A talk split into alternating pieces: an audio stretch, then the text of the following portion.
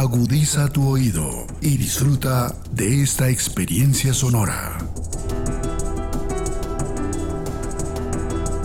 Este es un podcast Radio Unal.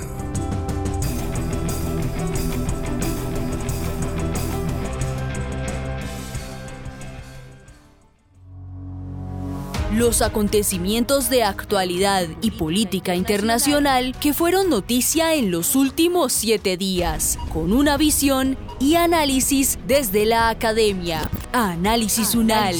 Siete días en el mundo. Bienvenidas y bienvenidos a la selección de noticias que hace Podcast Radio Unal para todas y todos ustedes. Esto es Siete días en el mundo y estas son las noticias más relevantes de la semana transcurrida entre el 23 y el 28 de octubre de 2022 los conflictos, las relaciones entre los países, las elecciones presidenciales, regionales y legislativas, la conformación geopolítica del mundo en un recorrido por los hechos más importantes en los últimos siete días. Análisis UNAL, siete días en el mundo. Asia, En China, durante el Congreso del Partido Comunista, el presidente Xi Jinping obtuvo un histórico tercer mandato consecutivo al lograr la mayoría de los apoyos de los asistentes al evento. También se aprobó una reorganización en el poder con la renuncia de varios antiguos rivales del actual mandatario. El análisis es de Javier Sánchez Segura, profesor de ciencia política en la Universidad de Antioquia y experto en temas de Asia.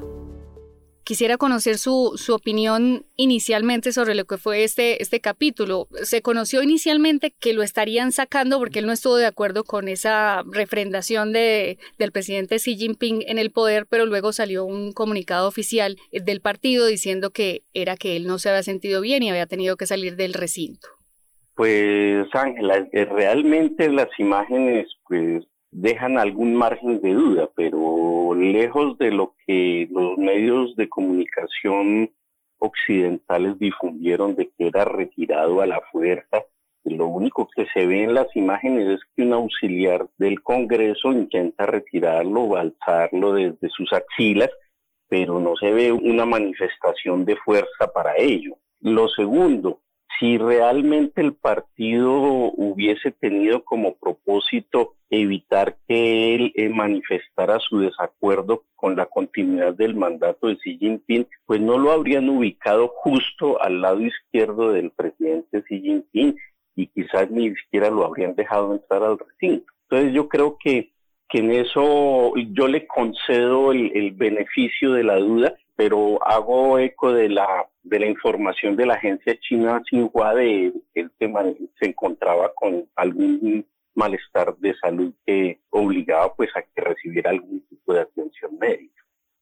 Profesor Javier, en el siguiente quinquenio, entonces, ¿cuáles serán los mayores desafíos para Xi Jinping sin dejar de lado la economía y, por supuesto, pues esa creciente rivalidad con Estados Unidos? Yo creo que el mayor desafío es resistir con paciencia casi que confusiana a las agresiones y a la agresividad constante de un imperio que está en declinación, que son los Estados Unidos.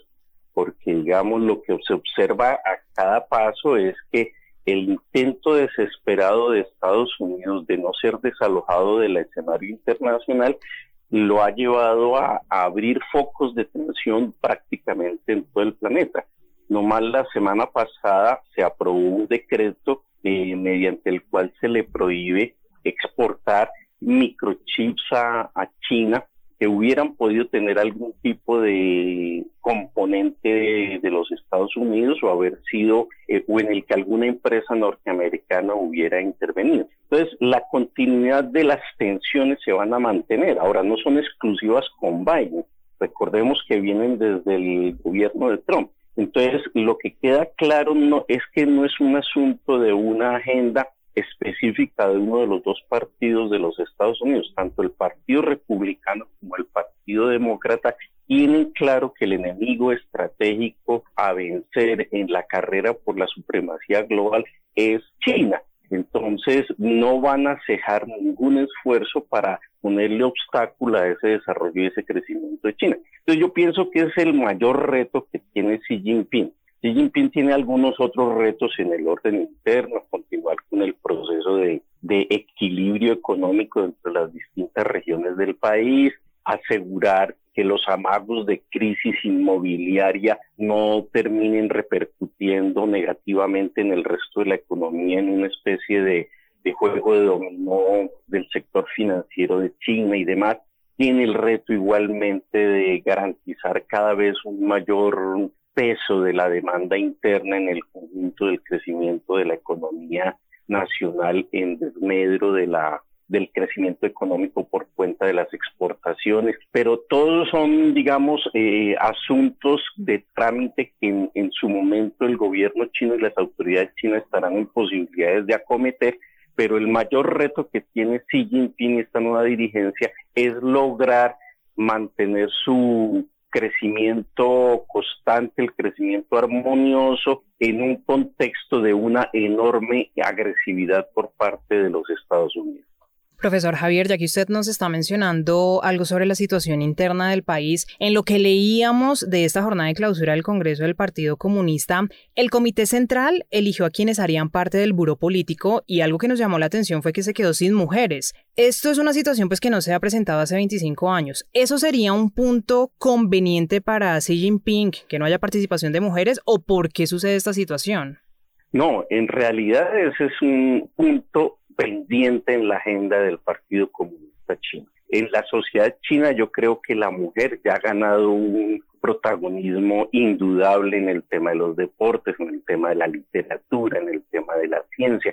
En muchos ámbitos la mujer en China ha logrado ganarse ese espacio, más no en la política. Desafortunadamente creo que es el lado flaco que tiene la política del Partido Comunista Chino, que sigue siendo un partido fundamentalmente masculino. Efectivamente es muy, muy dramático que en, estas circunstancias eh, no haya una sola mujer ni en el buró político y mucho menos en el comité permanente del buró político. Pero eso responde no es a una política del actual mandatario, es un resultado de una sociedad cinco veces milenaria, pero cinco veces milenaria en el patriarcado. Entonces, eh, los retos que tienen sociedades comunes y corrientes como las nuestras de derrotar el patriarcado, de garantizar cada vez un mayor espacio y equidad para la mujer, pues sí que lo tiene China, que durante mucho tiempo tuvo, durante décadas enteras y durante todas las dinastías feudales,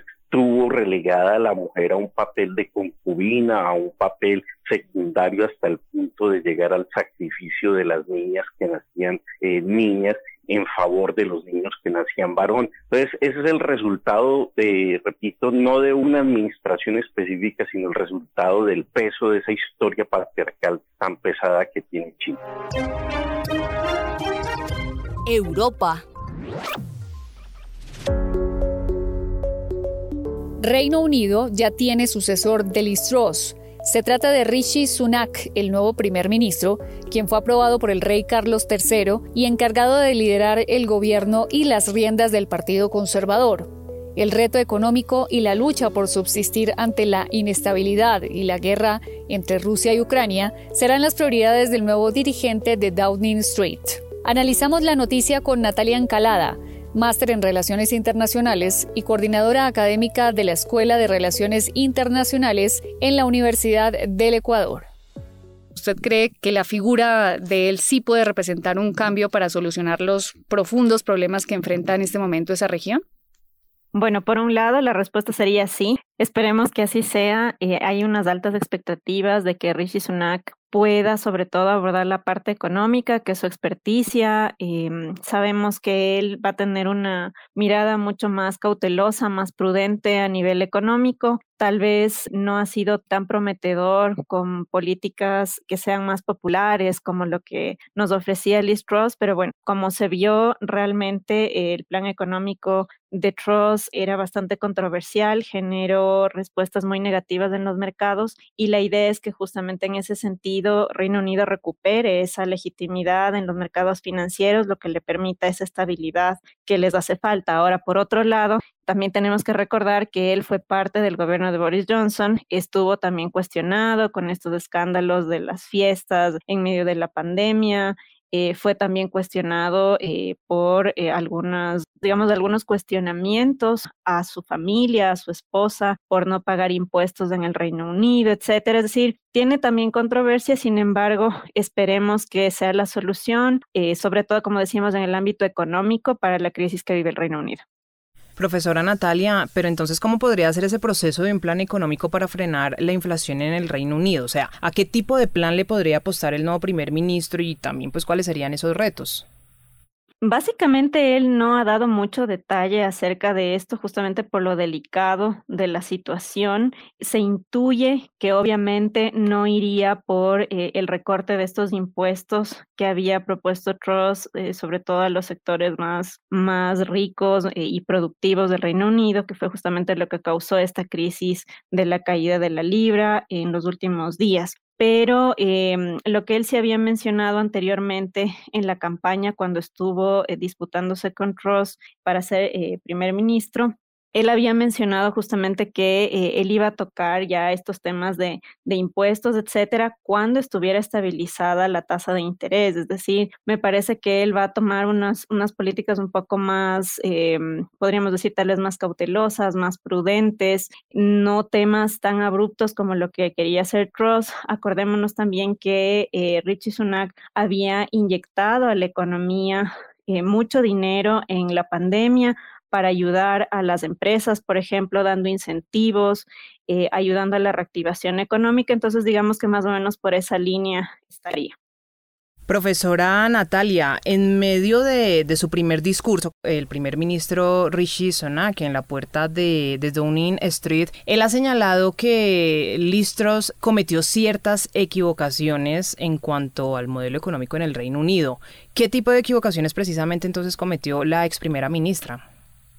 Sí, habíamos dicho que eh, el hecho de querer bajar estos impuestos a, las clases más, más contribuyentes, digamos, los que más contribuyen, fue un error, porque ella lo que decía es, bueno, voy a bajarles los impuestos a los empresarios, a la gente que más contribuye para que inviertan más. Sin embargo, esto generó mucha incertidumbre en los mercados financieros porque se decía, bueno, y si no cobra estos impuestos a los sectores productivos, ¿de dónde va a sacar ese dinero? De ahí que el FMI incluso hizo un llamado de atención al Reino Unido diciendo, bueno, se ve que estas políticas si no tienen un sustento, si no tiene un financiamiento, ese vacío fiscal, ¿cómo se va a cubrir? Le llevaría al Reino Unido a una crisis de la balanza de pagos. Entonces, por ahí era justamente uno de los puntos más álgidos. Eh, y obviamente también Ross había prometido un apoyo directo eh, a los sectores sociales y eso tampoco estaba muy claro cómo lo iba a hacer ni cómo lo iba a financiar. Entendamos también que Rishi Sunak, bueno, es, su experticia el tema económico, se manejó incluso durante la pandemia, como decíamos, tratando de solventar la crisis, los temas financieros y de cierta forma pudo solventarlos bastante bien. Entonces, por eso es que la gran mayoría de parlamentarios conservadores pues han, puesto sus ojos en él y esperan que mantenga esa línea. Profesora Natalia, ¿y cómo podría quedar definida la relación con los otros países de Occidente? En este caso, por ejemplo, con Estados Unidos y también pues con los otros países del continente europeo. Sí, a mí me parece que en el contexto de la guerra entre Rusia y Ucrania es muy trascendental la posición del Reino Unido, tanto en cuanto al apoyo militar, pero también económico a ese conflicto. Eh, se prevería que es una, obviamente, de su apoyo más moral pero en cuanto ya a flujos económicos, me parece que él no se comprometería porque justamente eh, en este momento su prioridad es la economía interna.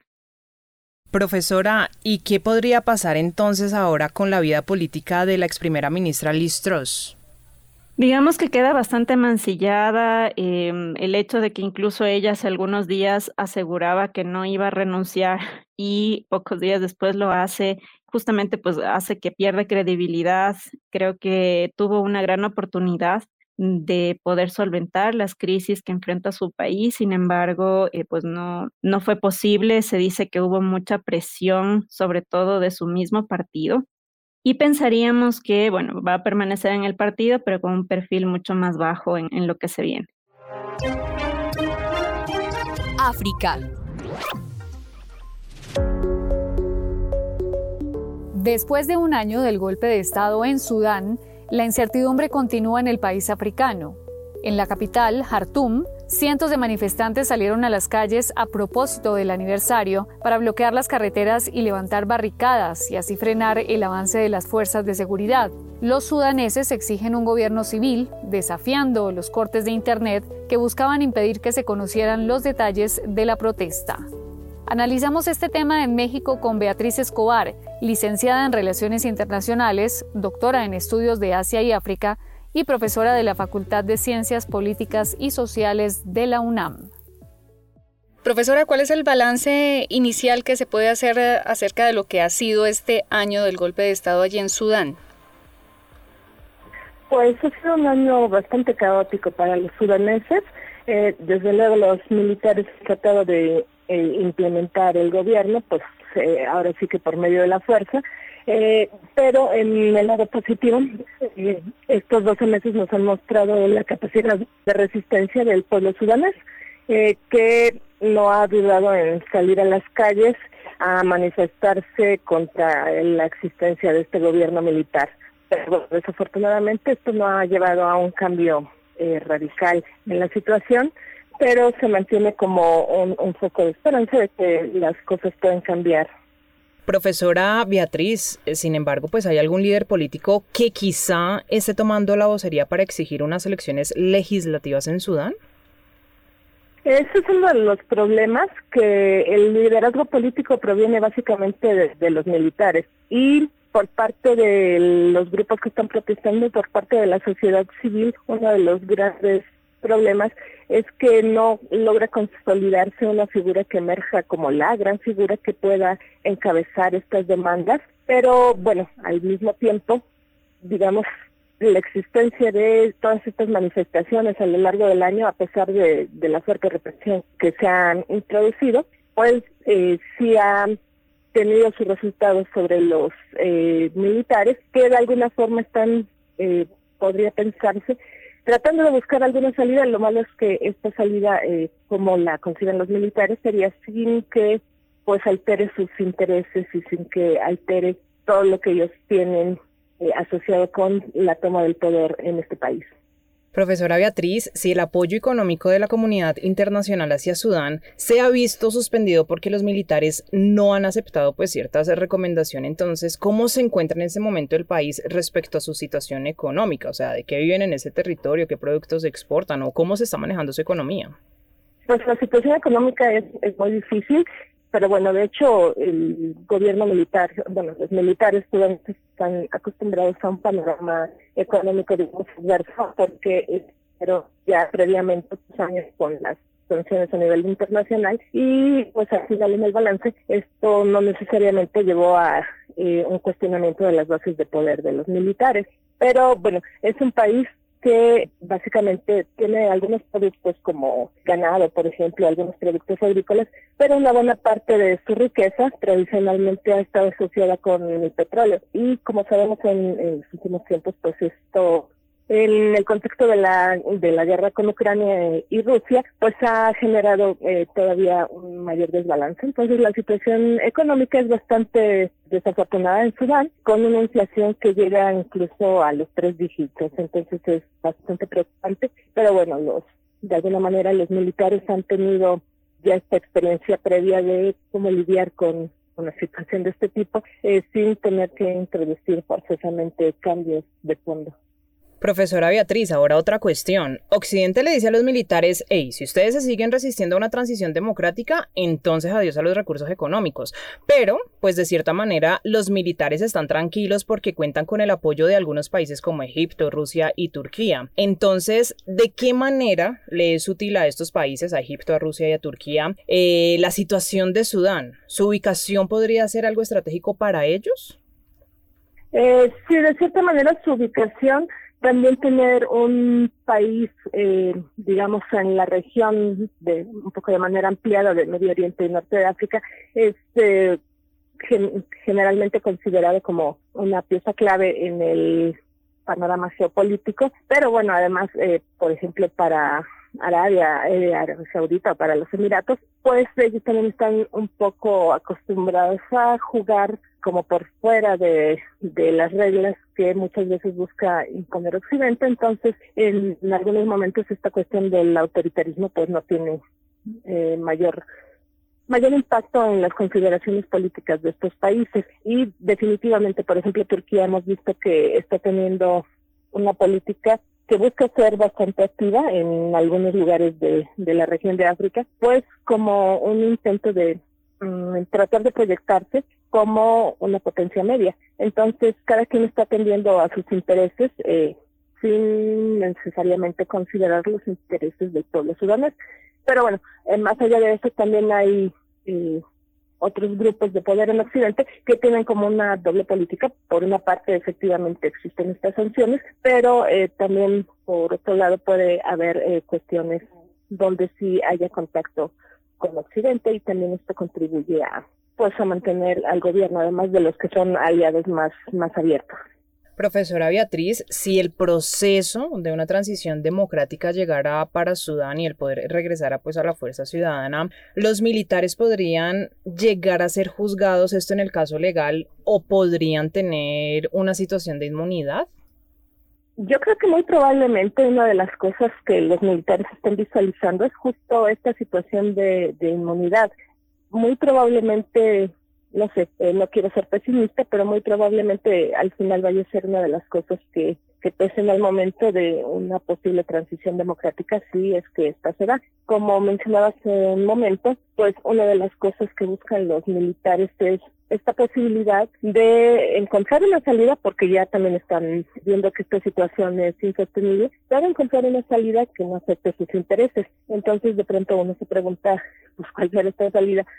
Que no afecte a los intereses de eh, del grupo militar que tiene tomado el poder, pero que permita una transición democrática. Entonces sí se antoja como un poco difícil la, la situación, que bueno, de hecho normalmente como se había propuesto originalmente por el grupo que, que tiene el poder en este momento, pues eh, digamos ya casi estamos por llegar al 2023, que sería el año de, de las elecciones, eh, estaría por verse si en ese momento realmente los militares aceptan algún tipo de cambio en, los esquemas de poder, aunque pues esto no es demasiado seguro.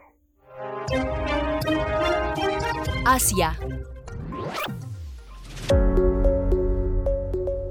El presidente de Rusia, Vladimir Putin, supervisó unos ejercicios militares de las fuerzas de disuasión nuclear en los que se ensayó un ataque masivo que, según el gobierno del Kremlin, se produciría como respuesta a una hipotética agresión externa.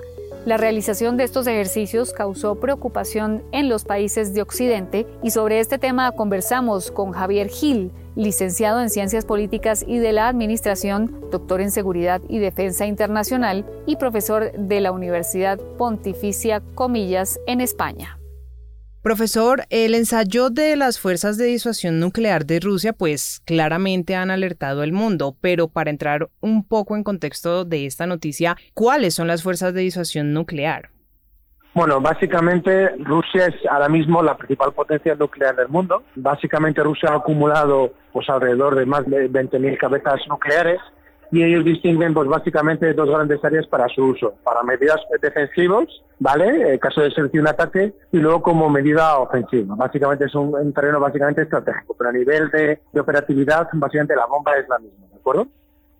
Profesor Javier, eh, buenos días. El Kremlin aseguró este miércoles que continuará con estos ejercicios militares y con supuestos esfuerzos diplomáticos para advertir a la comunidad internacional de, un posible uso de las llamadas bombas sucias por parte de Ucrania. Esto estaría siendo como una especie de mm, excusa, por decirlo de alguna manera, para poner sobre la mesa la discusión de las armas nucleares.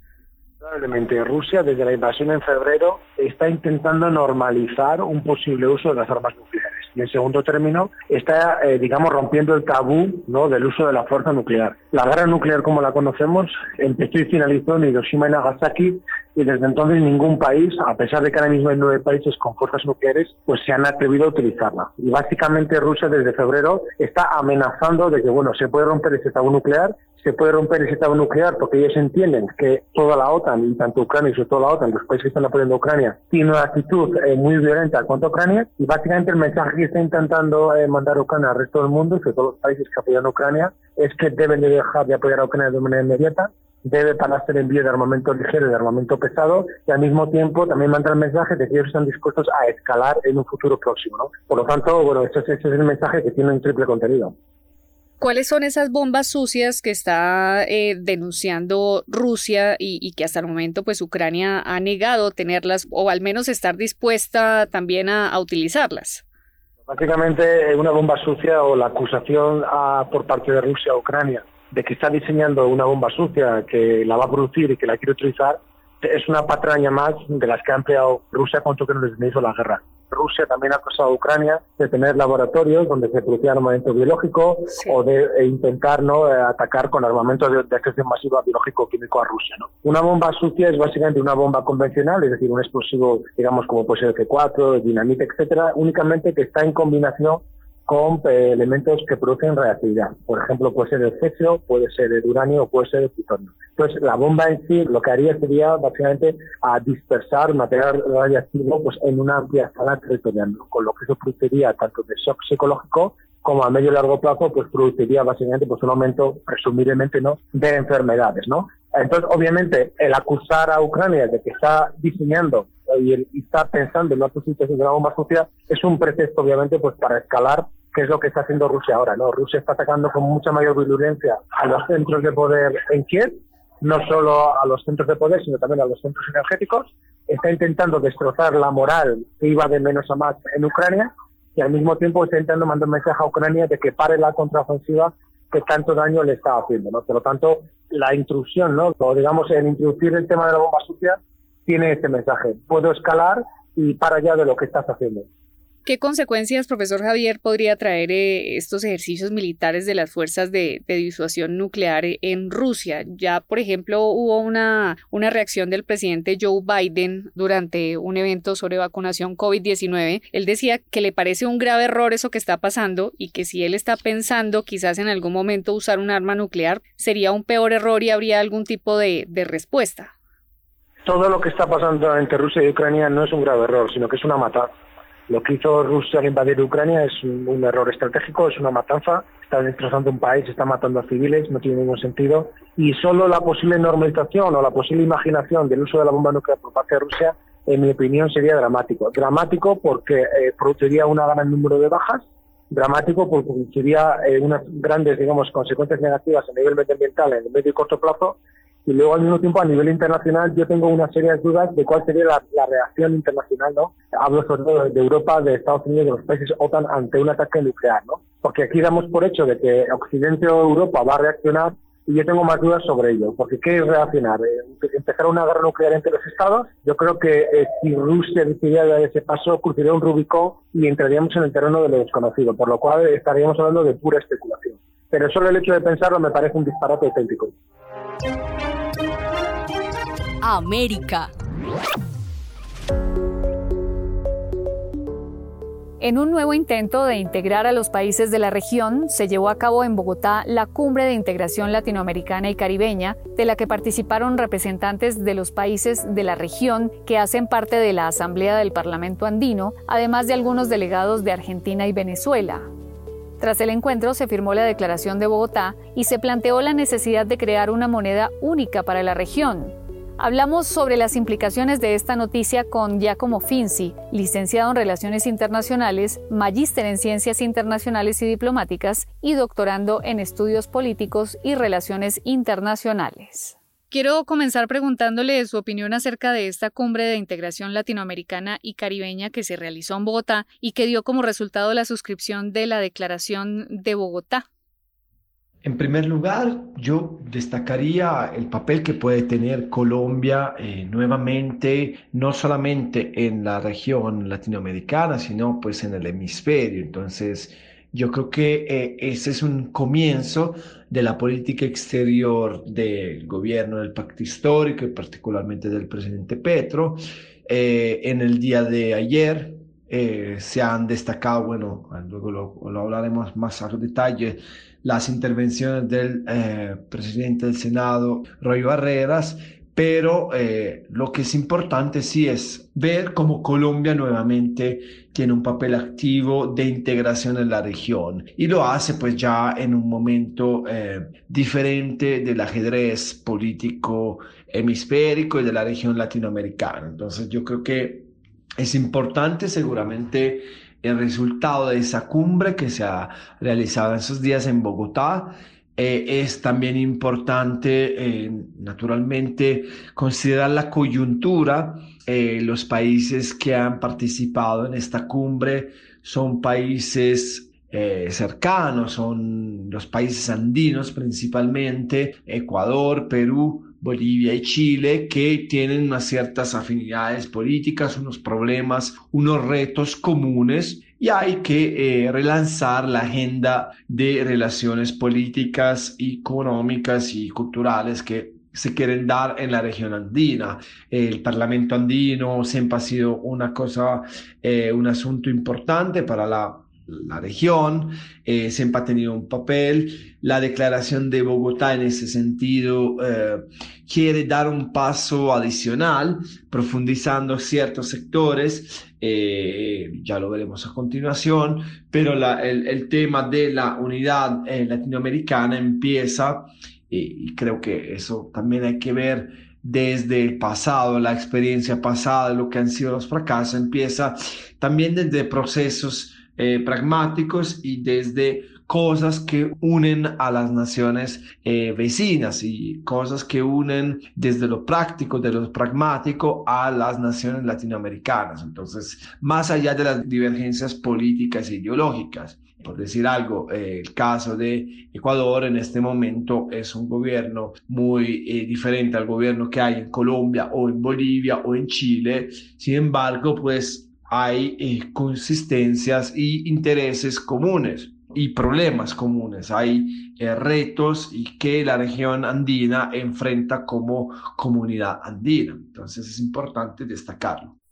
El gobierno de Colombia busca crear un nuevo eje diplomático entre las naciones latinoamericanas que permita una especie de autosostenibilidad y colaboración permanente. ¿Cuál sería la diferencia con los grupos ya existentes, por ejemplo, como UNASUR, la CAN o el mismo Parlamento andino?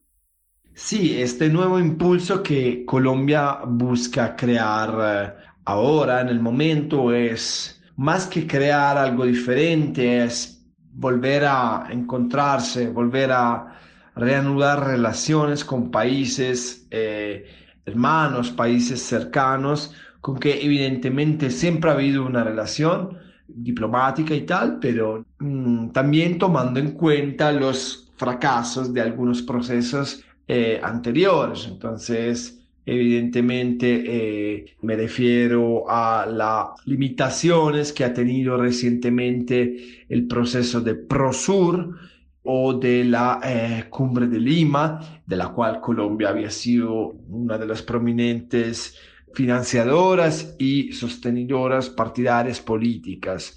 Eh, Prosur, la cumbre de Lima, obviamente surgían en una coyuntura contra eh, Venezuela, en particularmente contra el régimen de Nicolás Maduro, pero pues obviamente ha cambiado la coyuntura, eh, se ha visto en el mes anterior un restablecimiento de las relaciones comerciales con Venezuela y eso es un hecho histórico que cambia innegablemente toda, no solamente las relaciones con Colombia, sino con toda la región.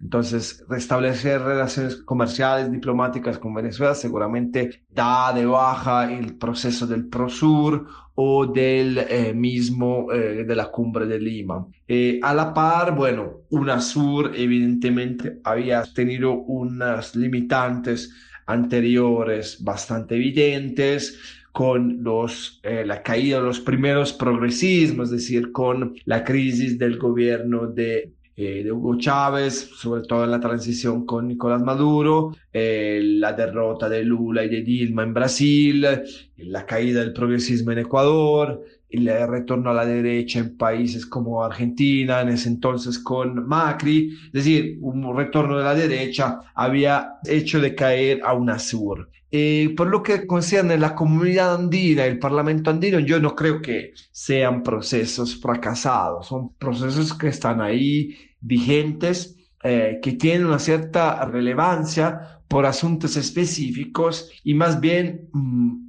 para promover la integración latinoamericana es precisamente desde esos procesos que habría que impulsar una nueva onda de eh, integración latinoamericana. No son procesos fracasados. Entonces, eh, el impulso que Colombia está dando en este momento seguramente debería retomar desde la comunidad andina, del Parlamento andino y luego expandirse. ¿sí? Esa es mi opinión respecto porque quizás es eh, más pragmáticos también, eh, empezar desde lo micro, desde países cercanos, con problemas cercanos, eh, problemas comunes, horizontes comunes, más allá quizás de las diferencias ideológicas también. Este fue el resumen de noticias en siete días en el mundo con lo más destacado y los comentarios de los expertos del programa Análisis UNAL de la emisora de la Universidad Nacional de Colombia. Gracias por su sintonía y por preferirnos. Hasta una próxima oportunidad. Los acontecimientos de actualidad y política internacional que fueron noticia en los últimos siete días, con una visión y análisis desde la academia. Análisis UNAL, siete días en el mundo.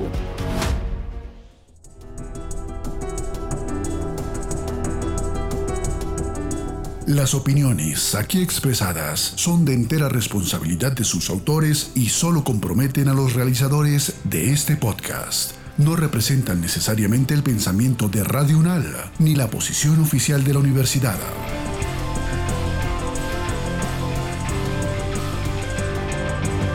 Este y otros podcasts en nuestro sitio web podcastradio.unal.edu.co. Síguenos en nuestras redes sociales. Nos encuentras como Podcast Radio UNAL, Universidad Nacional de Colombia, Proyecto Cultural, Científico y Colectivo de Nación.